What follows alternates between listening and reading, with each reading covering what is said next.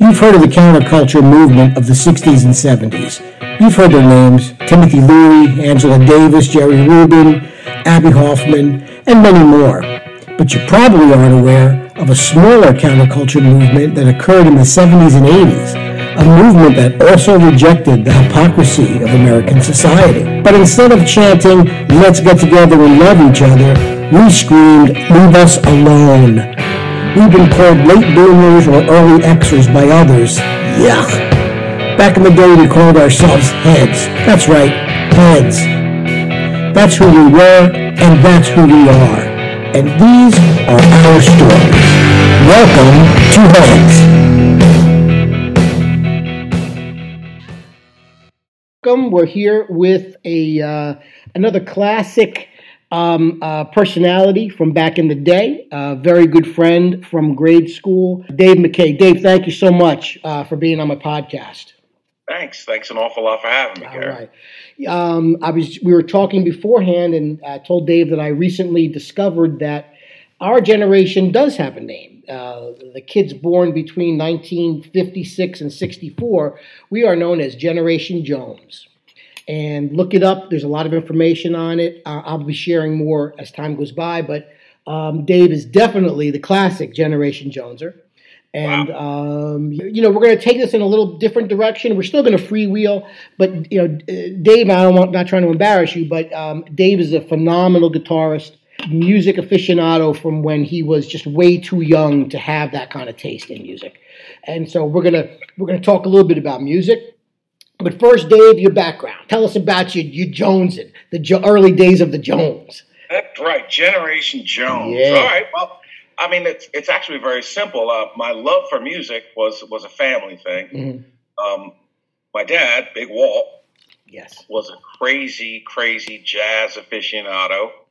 Um, that's when we like listened to this funky thing called the radio. W E L O V E 108 FM. Mm, yeah. yeah. And, uh, you know, Sunday drives with dad on the way to White Castle, the car was usually filled with uh, whatever was playing on our favorite station, WRVR. Oh, oh, you didn't. RVR, you didn't. That's right. You weren't uh, on um, uh, what's the one in Newark? Um, Jazz eighty eight. Oh, BGO wasn't even around back then. Oh, okay. Wow, pre BGO. Okay. Oh yeah. This is. I think this. Well, BGO was the follow up. Once uh, uh, I, will never forget this. We were we were on the way out to White Castle. My dad and I hit on WRVR, our favorite uh, DJ Les Davis. Yes, uh, was talking and 106.7 was talking, and all of a sudden he goes, "Yeah, next up, uh, the sounds of Willie Nelson." Whoa! And my dad and I looked at each other like, "Oh, what? What?" Whoa! It changed format overnight. Wow. So they the DJs didn't have a chance to get switched out. So, so these jazz guys are doing country. Yeah. Les Davis and Roberta Altman and all these great jazz personalities are, wow. are spinning, you know, Willie Nelson and Dolly Parton. It was, it was That's quite cute. Sad. sad. So then we then we had to hunt and we found uh, BGO. Uh huh. Uh huh. Jazz '88. Yeah, I, I, wanted to say one thing. Mm-hmm. Uh, I, I, I heard a wonderful cast that you had with a uh, with a gentleman, Pete Marion. Yes. Yes. I just want to give a shout out to Pete. Uh, Pete was one of the first people to ever bail me out of jail. yes, we had taken a gross of baked goods from behind the uh, grocery store. Oh. I think uh, we were so smart that we decided we were taking a bite of the bread, throw it out the window. Bite of the bread, throw it out the window. And we left this uh, perfect trail. Hansel and Gretel. So it was uh, it was beautiful, you know, just a beautiful, beautiful thing. Oh, oh no! You got okay. Yeah, that was a very famous event uh, back in the day. Um, a, a, certain person named Jerry, I won't say his last name, uh, I'm told, just kind of woke up, walked outside eating a bagel, and got the cuff slapped on him. Had no idea what was going on. Yeah, pretty much, pretty much that was it. Yeah, I was like, wow, you know, it required like you know, like like like four cars, you know, wow. to wow. disarm the bagel bandit. Yeah. You know, and we were armed uh, to the to the to the teeth with bacon. that was about it, man. Dude. oh, so so so Pete bailed you out for that, huh? And uh, Pete bailed me out for that, or it may have been another incident. I'm pretty sure it was that. Yeah, you know? yeah, yeah. Wow. Wow, I spent a lot of time where I was requiring uh, fifty dollars a shot in bail money. Yeah, yeah, yeah. Then, you know, did they charge you and try you and all that, or they just just a disorder? Oh, I, yeah, I went to court behind the uh, behind the bagel incident. I was, uh, I think, I did uh, eighteen months of probation. Oh. wow. Damn. Yeah, behind some bread. Yeah, yeah. or worse. I can deal with the bread. Yeah, yeah. or worse. hey, at least you didn't get locked up. How embarrassing would that be? To have well, to, uh, yeah. Uh, uh, locked up for long. It was about 36 hours I spent hanging out. no there. kidding. In that little cage? Oh, yeah, man. The little cage was great because I always had people to talk to. Yeah. And they would, you know, a couple times a day, they'd bring us blimpie sandwiches. It was good, man. Yeah.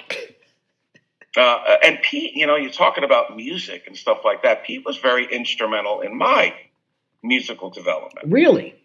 Yeah. Um, I know Pete turned out to be quite the, uh, you know, the punk rock aficionado. Yes, he did. Before that, you know, he was turning me on to some crazy live cream cuts mm-hmm. and stuff like that, and mm-hmm. a lot more guitar based music. Yeah. That oh man, I was I fell in love with instantly. Yeah. You know, so yeah. I was always looking for more, more, more when it came to dealing with Pete. Yeah. He was great with that. He he he, yeah, introduced, he introduced me to uh, David Bromberg ah, and yes. Hot Tuna.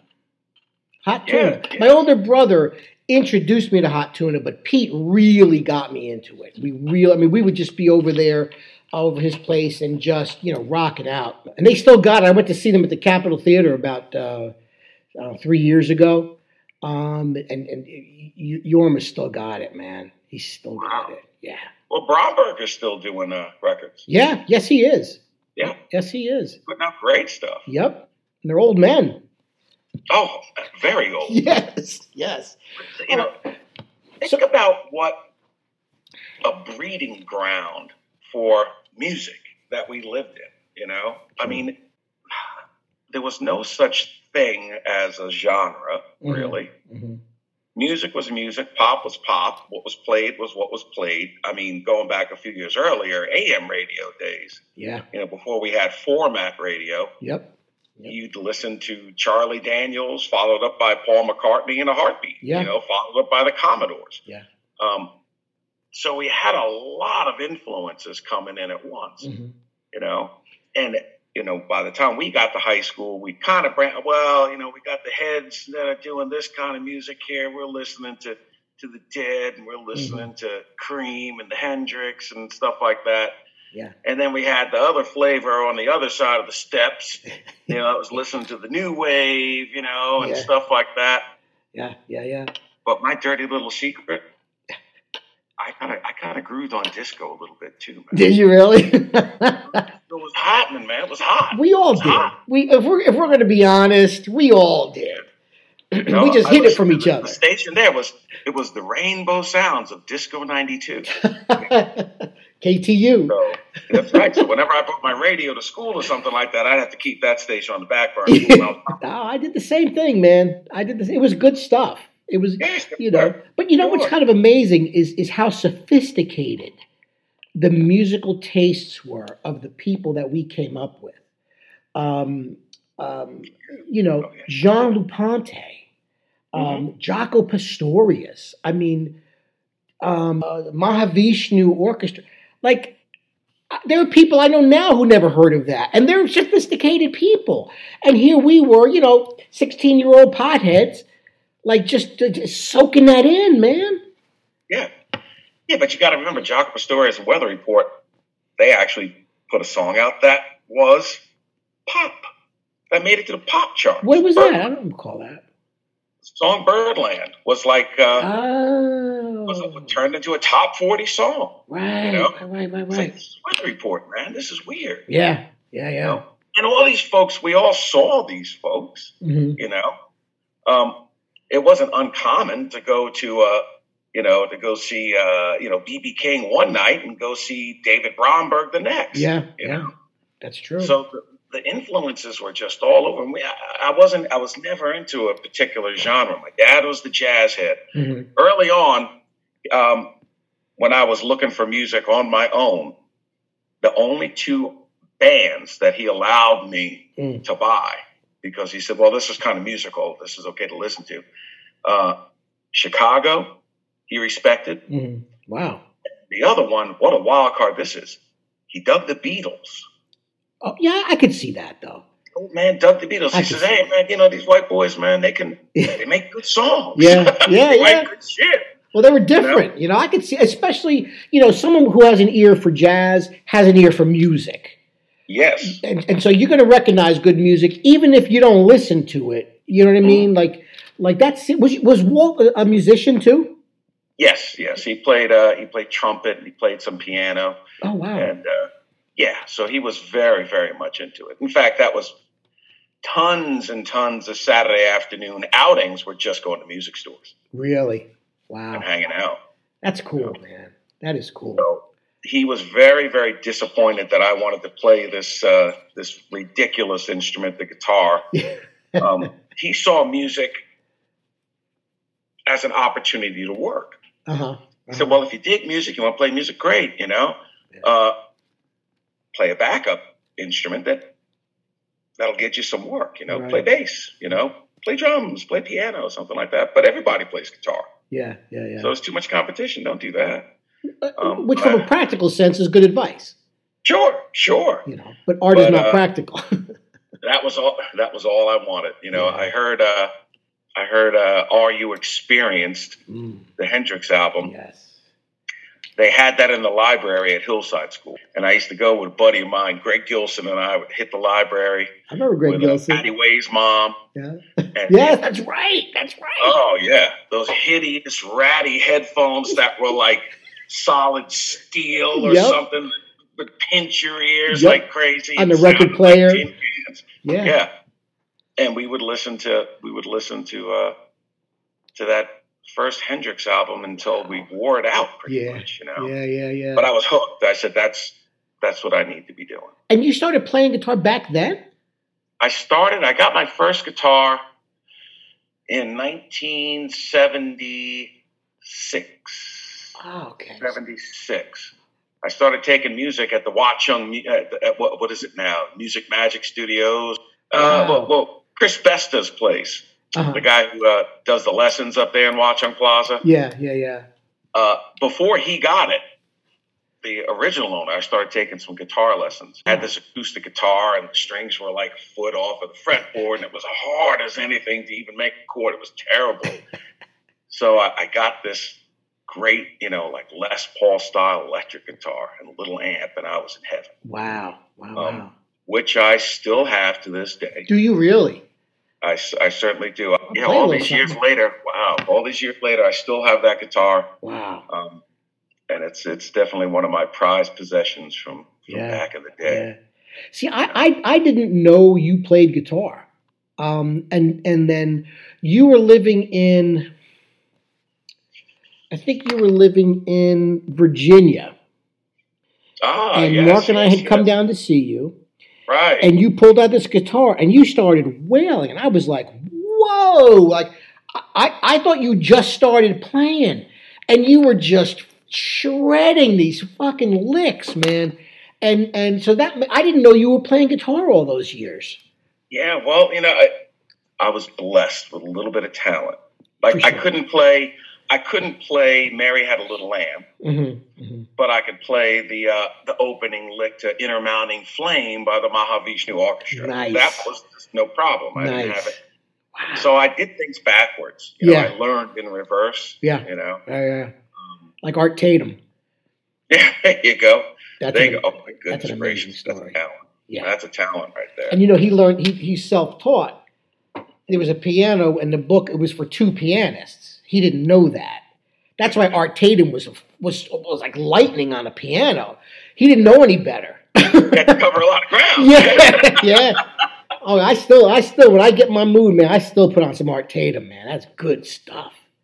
You know, we get these. Uh, you know, of course, we always get these little blurbs when an artist that we remember fondly dies. You know, Yeah. but I always pick out the weird ones. Those are the ones that influence me most. Uh, a, a cat recently died. Uh, a guy by the name of Tony Rice. He's a Mhm. bluegrass player. Okay.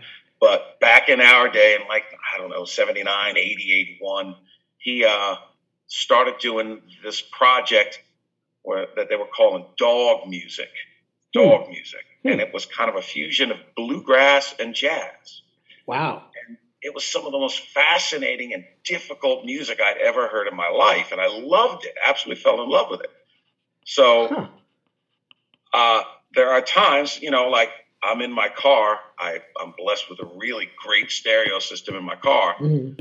And I'm cranking the, sh- I'm just cranking the shit out of it. And I get up to a red light and people pull up and they're expecting to hear like, you know, I don't know, like Cardi B or something yeah, like that. Yeah, yeah. And I, am cranking like Doc Watson. what the fuck is wrong with this guy, man? You know? Um, but so that's, just yeah. always been it. I mean, you know, music has been about mood. It's been about, you know, what it represented at various points of my life. And it just, yeah, just the artistry uh, of, of music as a whole. You know, I've never been into a genre. Yeah, you know? yeah, yeah. No, no, no. I can say that clearly about you. I mean, I, you know, I could just remember you playing music that I did I didn't even get. I, I didn't know if I liked it or not. I, I, didn't get it on a deep enough level to know. I didn't understand it. I guess is what I'm trying to say. And I had to really listen um, to decide if I liked it or not. You know, it it wasn't you know Wings. It wasn't uh, you know. uh, you know, there wasn't a neat little tune that kind of like started here and ended there. And and and you know, you know, you you had that going. Miguel had that going. I mean, you, you guys just like I don't know where the hell you came from with this, man. Oh man, Miguel was uh, was also that was my that was definitely my brother from another mother as far as our musical tastes yeah, and yeah. what we were trying to get into, what was influential. Yeah, you know? yeah, yeah, yeah, yeah. You Jeez. know, I, I, mean, the shit I play now, I, you know, we all remember fondly Miguel had a love of the drums. Yes, indeed. I've never seen him play drums, but I saw him play hours of air drums. He turned out to be a hell of a drummer. I've seen him on you gigs know? a couple of times. He is one hell of a drummer. Yeah, I think, and, I think the first time he picked up sticks, he knew exactly what to do with them. Yeah, you know. Yep. I just had it, and I, and that's kind of what I, you know, I think the the music I kind of create now and play. Mm-hmm. I think it's across. It's kind of like a, you know, if Rush uh, if Rush met Beelzebub, uh, that's kind of like what I'm what I'm into these days. really? Well, you know, I, I, I hope maybe at the end or something you grace us with a few licks. I would love to hear you, man. Well, I'll, I'll have to send you a little something. I, I did some uh, okay something for uh, for in celebration of the COVID lockdown. Oh, really? So, yeah, yeah, yeah. Do you mind if I put it on the podcast? No, no, no. Absolutely, okay. it's cool. I'll send it to you. Okay. Yeah, man. All right, cool. That'd uh, be good. That would be cool. All right, cool. Um, I like to outro with something a little more personal. It's um, kind of a slow, droning, ugly thing. It's all right. Just like this virus. That's a, yeah. Good. Yeah, man. Good. Sounds um, good. So, so, uh, so yeah, I'd be honored. Uh, please, it's my honor. Believe me when I tell you. Um, I, I, just would love to hear you play again. Do you do you go out and play gigs ever, or is that no, something you do? No, no. no. Um, I, once again, I, I, I just consider myself. If I use the word blessed a lot, it's because I mean it. Mm-hmm. Um, mm-hmm. I, have met some just amazing people, you know, and I, I, I, I've linked up and I've become really good friends with a guy who was like big into the Miami scene back in the day. Okay. And he was a big engineer and, and mixer and stuff like that. He's just done a ton of work and he's a phenomenal guitarist. And we get together and do things. Mm-hmm, mm-hmm, nice. I don't know what that is. Nice, nice. But uh, you know, usually, pretty much like this podcast, we don't really have anything in mind. Yeah, yeah. There's not a lot of talking. Our communications is just conversation that we record. Yeah. And he makes it into something. I'm like that. That doesn't sound like me. That's, that sounds great. So I'm kind of I'm kind of like you. If you didn't have any talent, all I can do is talk. that's it. That's the only instrument I can play. well, I figured, you know, uh, well, that's uh, I. I didn't have any other talents. I couldn't dance or anything like that. I, I had to play guitar if I wanted to get into music in any way. Yeah, um, yeah. I still can't dance. Oh. I danced like Elaine Benes from some, in that Seinfeld episode, man. you know. Uh, yeah, yeah. I have zero rhythm, you know. But, yeah. I don't know. So I hide behind an instrument. Yeah, man. hey, no, I'm the same way. I can't dance. I can't. I can't sing a lick. I mean, you know, I have no talent. I have no. I, I my talents are not in the arts. I'm so it's it's weird because I do have this longing for the all types of art, but I just have no talent. Um, and that's okay. You know, that's okay. I have friends with talent like you. Yeah, man. But artistry is about expressing yourself any way you can. That's you true. Know? That's true. I mean, that's that's all art, man. Yeah. You know, that's yeah. all. That's what it's all about. Yeah. I think that's beautiful, man. Well, Don't sell yourself short. Um, I guess that's just the human condition. You know, I guess we just we yearn to express. Um, mm-hmm. So that's look okay, and I'll tell you where. If you want that little uh, opinion of mine substantiated, mm-hmm. here we go. Uh, there was an album that I got turned on to under the influence of a massive dose of LSD. Um, it was a, a, wonderful album called Trout Mask Replica by Captain Beefheart and his Magic Band. now, I listened to this album. You know, it was a double album. Listened to the whole thing with um, with my buddy Adam. And I thought we were listening to like, you know, uh, Bach sonatas or some shit. It was just brilliant, you know? Uh-huh. And I was like, wow, how in the world could they create something so majestic and magnificent. So a couple days later, we're in the house. We weren't tripping, doing a couple bong hits or something, you know, drinking a couple of sixteen ounces. Yeah. And uh, I said, "Yeah, man, throw on throw on the trout." He said, "Yeah." And I said, "What the hell is this? This doesn't sound anything like what I heard." Totally disjointed. It didn't seem to have uh. any any coherency whatsoever. Well, that album sits in the is preserved in the Library of Congress. No kidding. As being a very, very important piece of art because huh. of how it was created, under the circumstances, what its intention was. Interesting. Um, Interesting. And I've I've been able to kind of come back and listen to it now, and it's still pretty unlistenable. Yeah. But I can see what was going on, or I could hear what mm-hmm. was going on, mm-hmm. what they were going for. so it's like and, the, the musical equivalent of abstract art. Absolutely. Yeah. Oh, it's abstract. Yeah, yeah. In fact, I'd say it's downright delusional. and when you're line of work, you know delusional. yes, yes. But, but, it's pretty groovy stuff, man. Yeah, you know? yeah, yeah, yeah.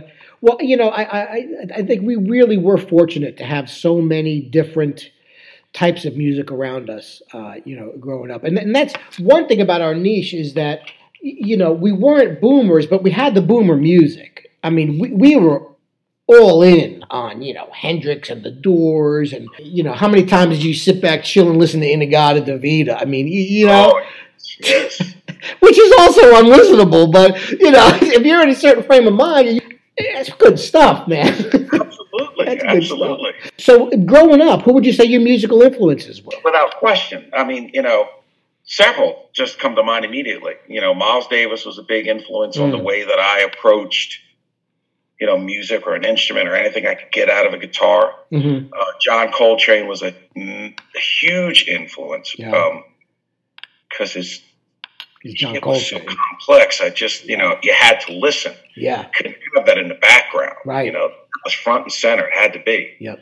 Um, and Hendrix, of course, was the master, just the maestro. You know, it's Martin Luther King Day. Yeah, and uh, um, there's a great story that I think uh, who was the cat from uh, from the Animals?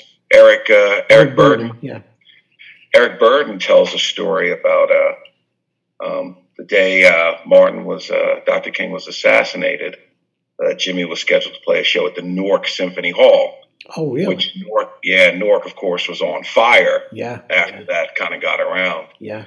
And uh, his recounting of that was that Jimi came out and just played like this endless instrumental that was the most emotional, soulful, really perfect piece of music he'd ever heard. And he says, "Well, and to this day, of all the shows that he did, he has not been able to find a copy of, wow. of particular piece really? of music.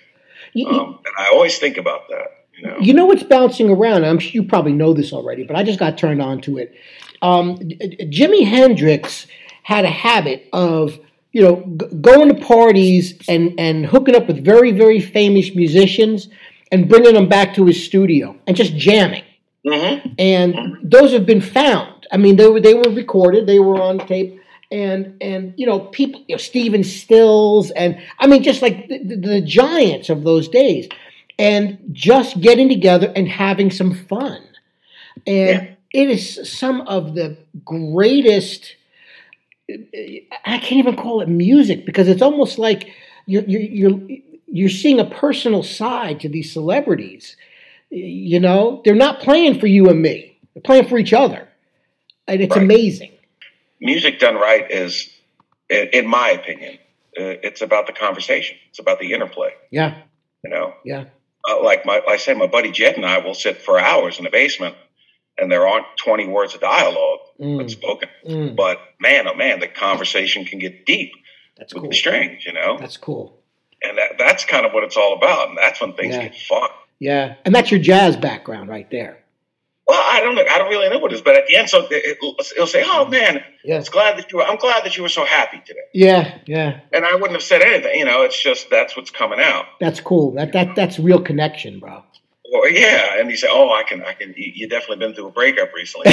yeah, yeah. That's that's about the size of it. That's something. Uh, well, yeah, I mean, you know, that, that's the beauty of, of jazz and, and, and, and blues, and, which is my favorite. Uh, blues are my favorite genre of music, and it's it's conversation. It's it's storytelling through music. It's it's yeah.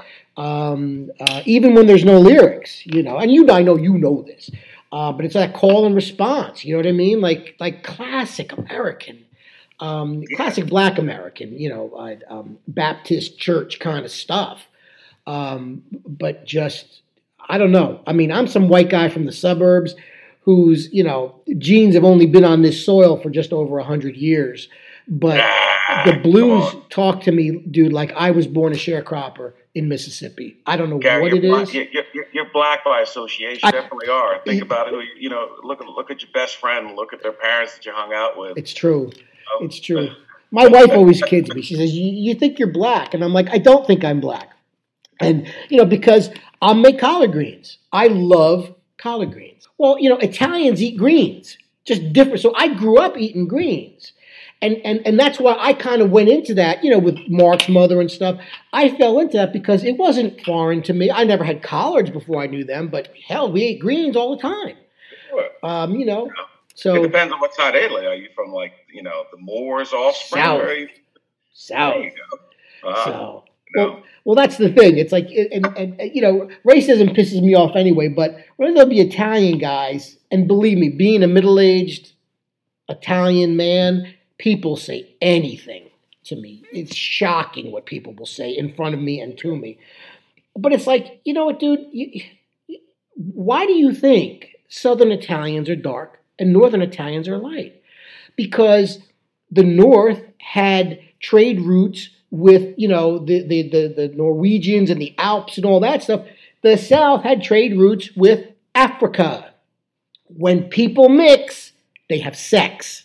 Oh, oh, oh, oh. I think you hate yourself if you're a racist. You, you why are we dark? I mean, it's fucking one and one equals two, man.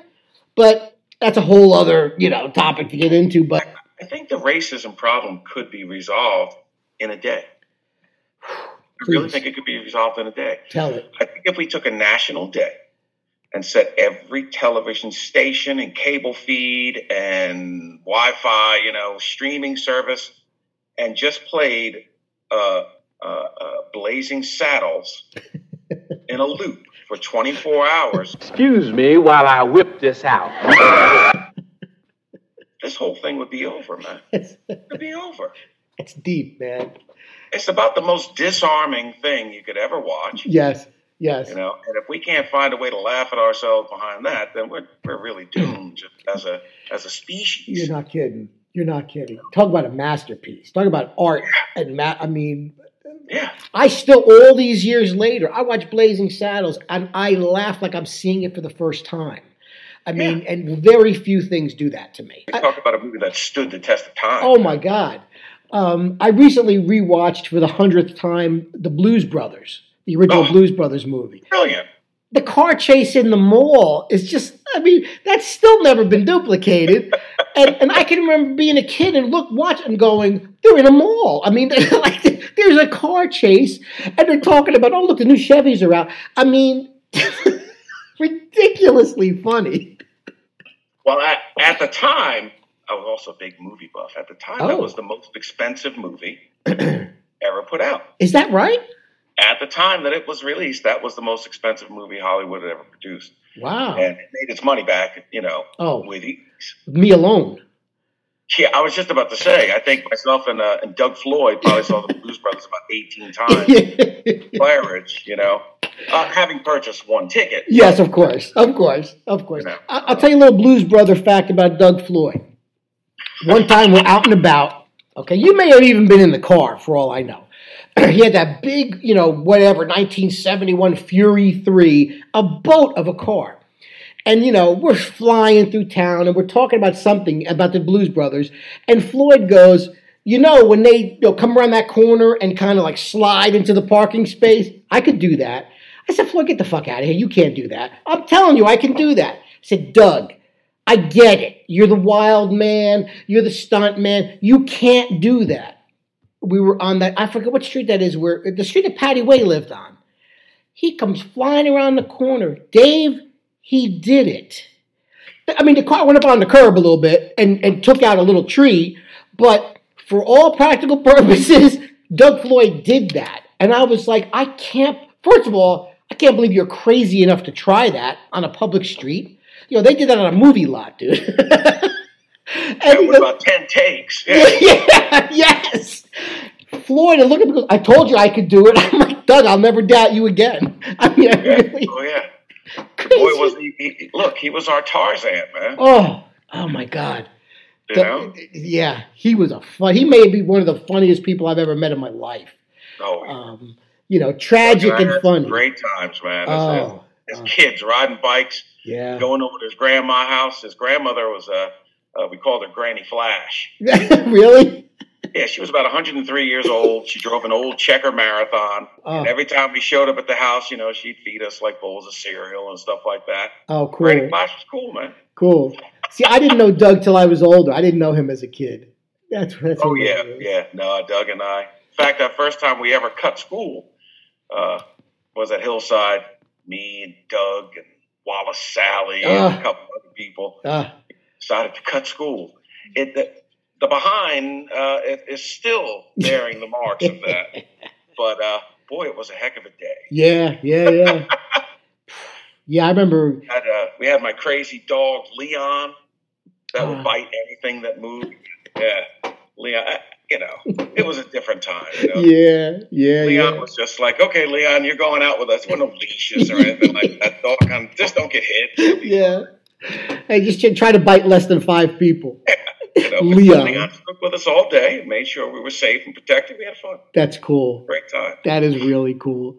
But But- the subsequent ass whipping was definitely memorable. Oh, I'm sure. Oh, I'm sure.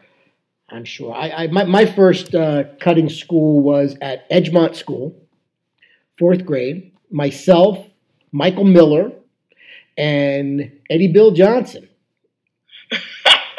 we left the school, went across the street into the park, and we m- remember the the brook by the the, the Of course. you fed into the pond. We jumped in the brook. Uh, It was clean back then yeah. we, we went back to school soaking wet. No one said anything. How could you not notice we weren't in class? It was fourth grade. That was the beginning for me. I was like, Yeah, I this think the worst thing that ever happened to us was that we got away with a lot. yes, sir. Definitely have not paid the piper.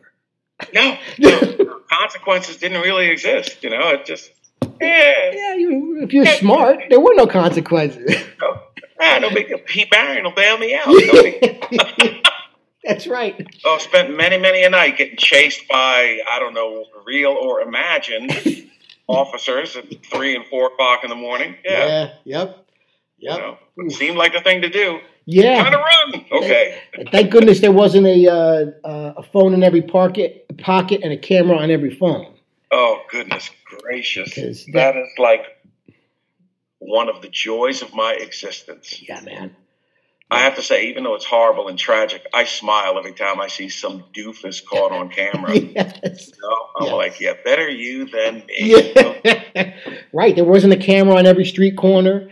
Uh, you know, the bagel story. If you did that now, even if you didn't leave the trail, they would have cameras following you. They'd know exactly where you came from and where you went.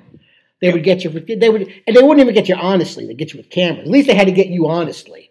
You know, you know what I mean? Well, it didn't exactly take Kojak to catch us, you know, overt and like everything we did. I mean, there was nothing subtle or anything. That's true. so yeah, we were uh, disconnected from the larger society in many ways. That's Oh, yeah. the rules.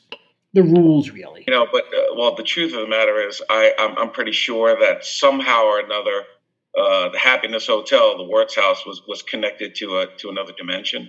Y- People just kind of floated in and out of there. You Yeah. never really knew what was going on, uh, Yeah. Yeah. what you were going to see, what you were going to be walking into. It was a lot of fun.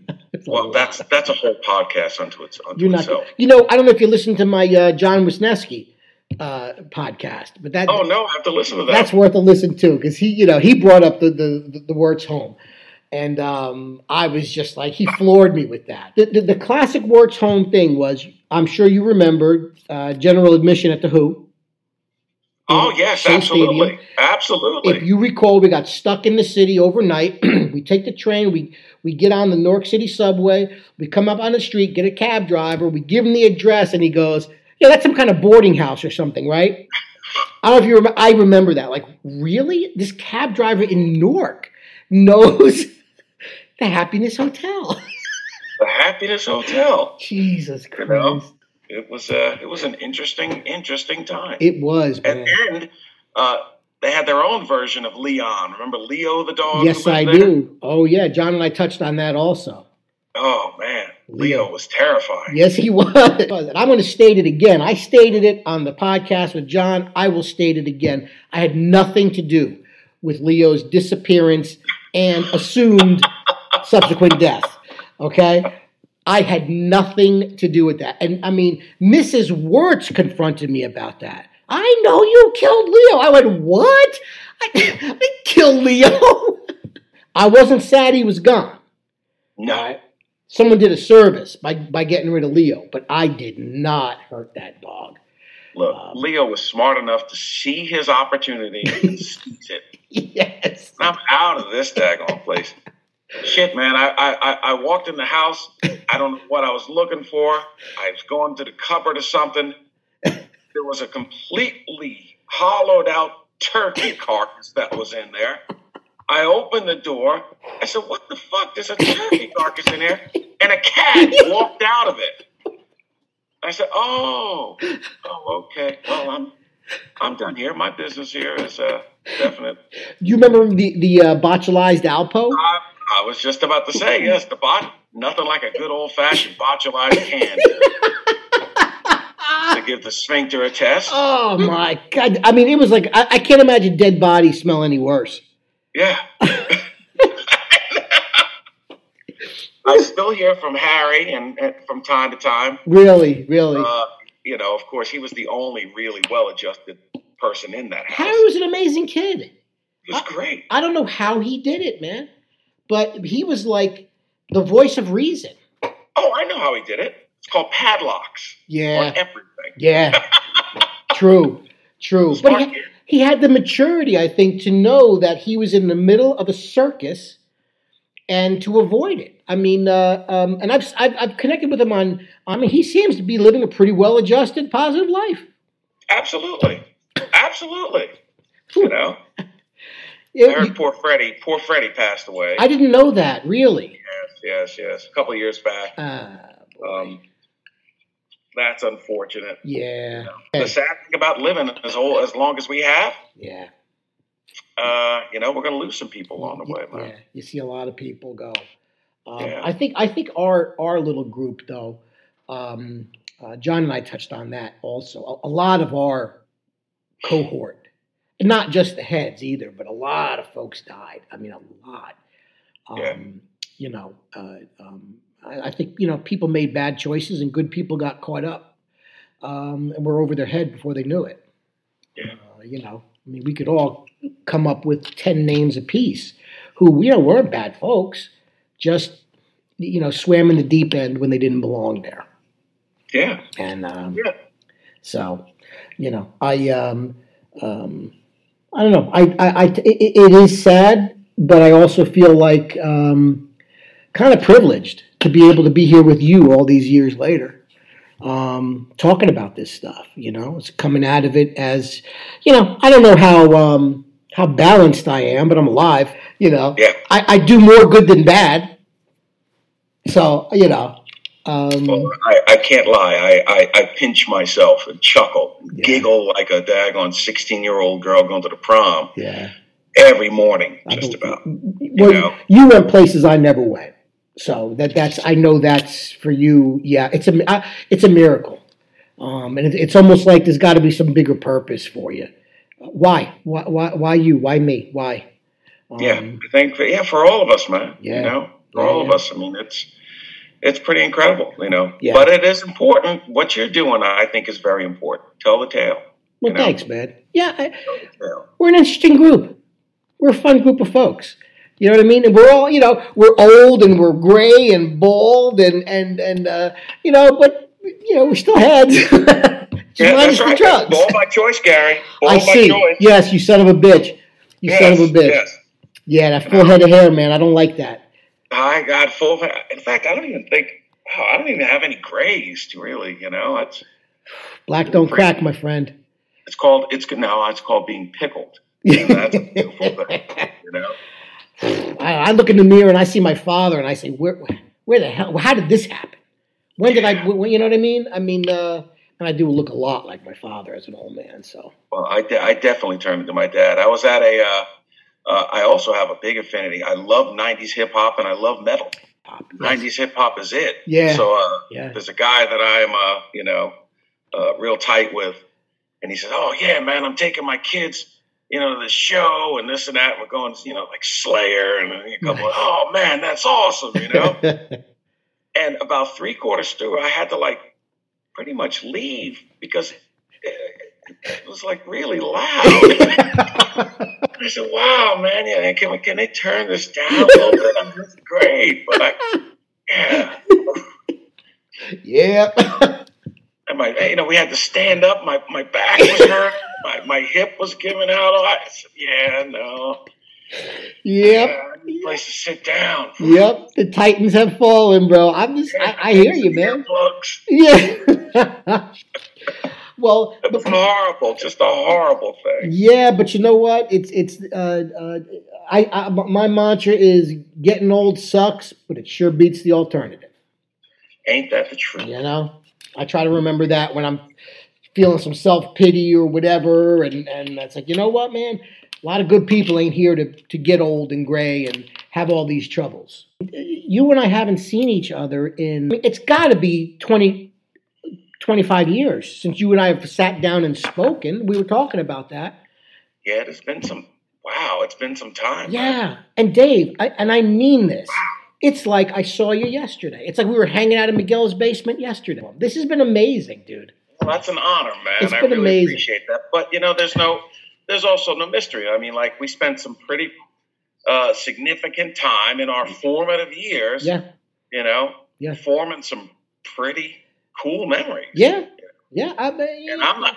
I'm the first to admit. You know, I. Uh, I definitely abused this wonderful brain that I was given uh, to the extent possible. There, there are just big pockets and gaps yeah, of experiences and time that I have lost Yes. over the years, yes. you know. But the Gary days were good, man. They were. we had some good times, man. Stuff was good. We had some good. You know, I still talk about getting the pneumonia from time to time. that nature. You know, it's like, uh, yeah. I tell my foo-foo stories all the time, man. I mean, you know, if I want to bring someone to their knees laughing, I tell the foo-foo story. I mean, uh, you are very much alive in my soul, my friend. Um, Well, I, thank you, thank you so much. You know. I and I can't tell you how much I appreciate you having me on, it's a pleasure and an honor. reaching out. Yeah, Yeah. Thank you again, Dave. I, I, I got to tell you, man.